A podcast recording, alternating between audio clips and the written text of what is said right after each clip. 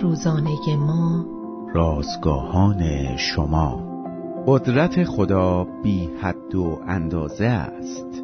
روز نهم از شماره یازدهم نان روزانه ما. هر نیازی که داریم و بیش از آن. عنوان و دوم پتروس باب یک آیات یک تا ده متن امروز ما از کلام خداست.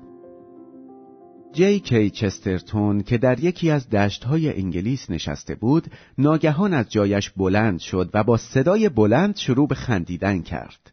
این خنده آنقدر ناگهانی و بلند بود که گاوهای اطراف نمی توانستند چشم از او بردارند. این نویسنده و مدافع الهیات مسیحی چند دقیقه پیشتر از آن بسیار ناراحت و پریشان بود.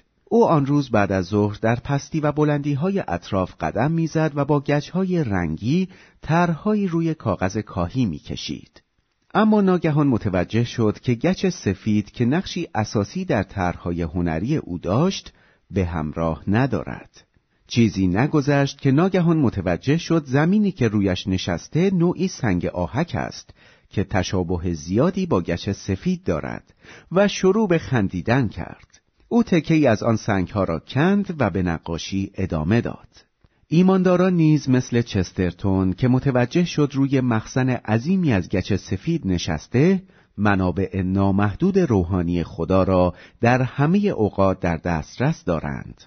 قدرت الهی آنچه را که ما برای زندگی و خداپرستی نیاز داریم به ما بخشیده است.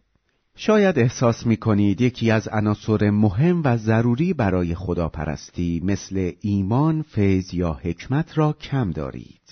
اگر مسیح را بشناسید، هر نیازی که داریم و حتی بیشتر از آن در اختیار ما قرار دارد. شما به واسطه عیسی به خدای پدر دسترسی دارید. یعنی خدایی که همه چیز را با سخاوت برای ایمانداران مهیا می کند.